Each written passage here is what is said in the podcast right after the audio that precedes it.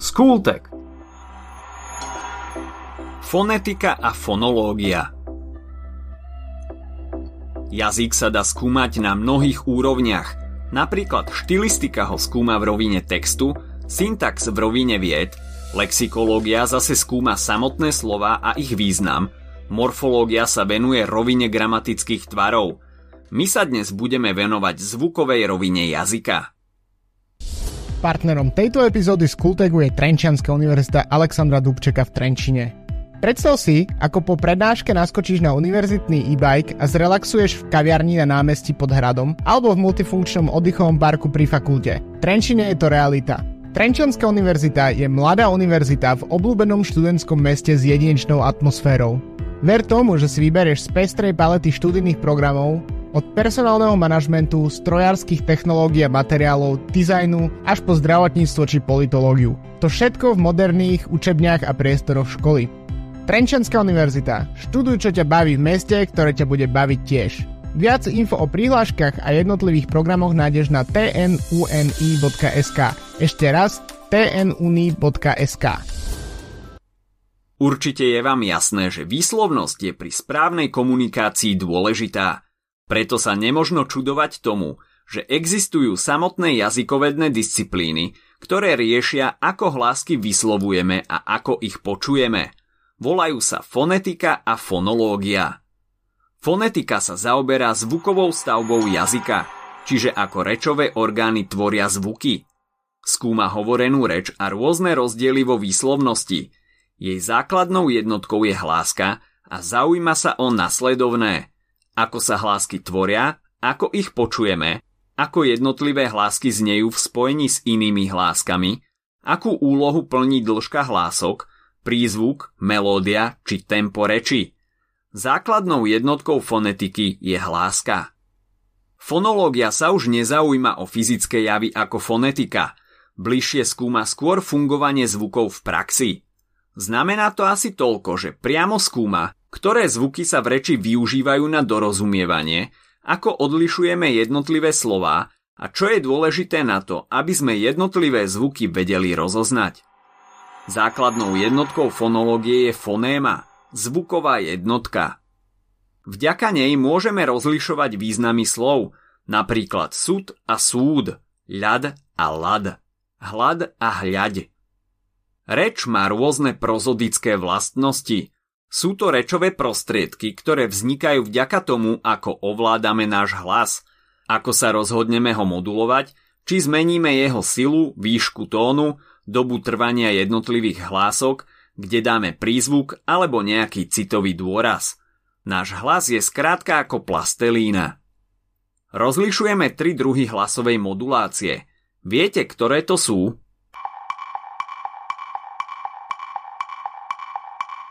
Ide o tónovú moduláciu, kde môžete ovládať melódiu či výšku hlasu.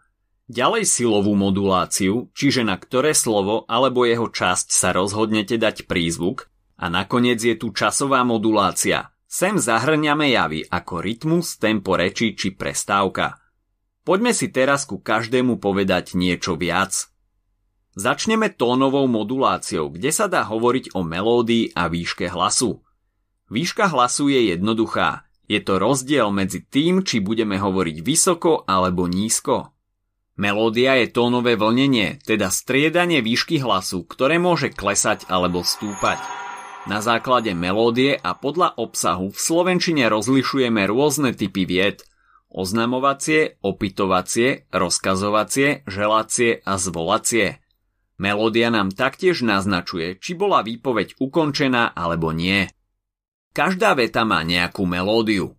Klesavá melódia alebo kadencia Čiže keď idete s hlasom na konci výpovede dole, sa vyskytuje pri oznamovacích, rozkazovacích, želacích, zvolacích a pri doplňovacích vetách.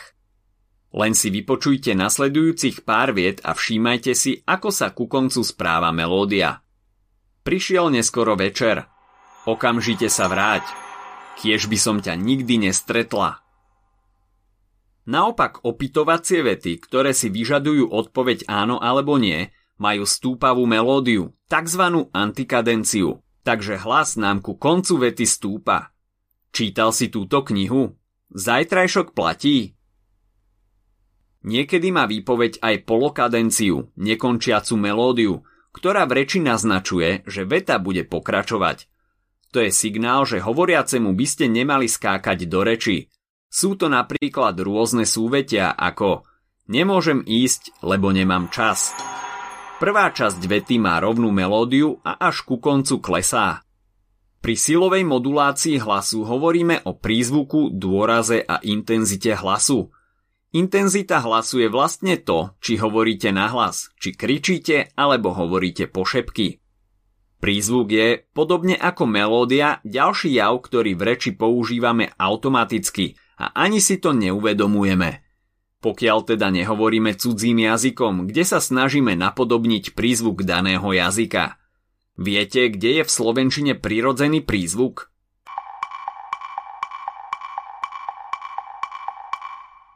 Áno, na prvej slabike slova, pokiaľ slovo nemá viac ako tri slabiky – Vtedy je prízvuk na prvej a predposlednej slabike. Dôraz nám zase pomáha významovo členiť vetu, a to tým, že vo výslovnosti zosilníme určité slovo vety. Zvýrazníme ho, čím dávame najavo, že je dôležité. Pozrime sa na nejakú jednoduchú vetu a sledujme, ako sa bude mierne meniť jej význam na základe toho, ktoré slovo zdôrazníme. Ona svojho manžela neotrávila. Ona svojho manžela neotrávila. Ona svojho manžela neotrávila. Ona svojho manžela neotrávila. Rozdiel medzi dôrazom a prízvukom je v tom, že dôraz závisí od vôle a rozhodnutia hovoriaceho. A nakoniec je na rade časová modulácia reči, čiže pauza, tempo a rytmus. Dôležitým aspektom zvukovej roviny jazyka je tempo – a je pomerne dôležité, pretože od neho často závisí, či vám ľudia budú rozumieť alebo nie. Tempo reči vo všeobecnosti definujeme ako množstvo slov vypovedaných za minútu. V slovenčine je to okolo 100 slov za minútu. Samozrejme, všetci isto máte toho kamaráta, čo zvládne aj 300. Tempo reči treba vždy prispôsobiť komunikačnej situácii, Robíte prezentáciu v škole, čítate slávnostný prejav, alebo sa rozprávate s niekým v jazyku, ktorý pre neho nie je materinský? Zvolte pomalšie tempo reči. Ak máte zapálenú diskusiu s kamošom o nekonečnosti vesmíru a ľudskom údele, môžete pokojne pridať. Rytmus je tiež veľmi dôležitý, najmä ak ide o dlhší časový úsek. Rytmus, striedanie dlhých a krátkých vied či vetných úsekov – prízvuku alebo iného akustického prvku môže často odlišiť zaujímavú prednášku, pri ktorej všetci dávajú pozor od hodinového zaklínania hadov. Ďalej je tu prestávka v reči, alebo teda pauza.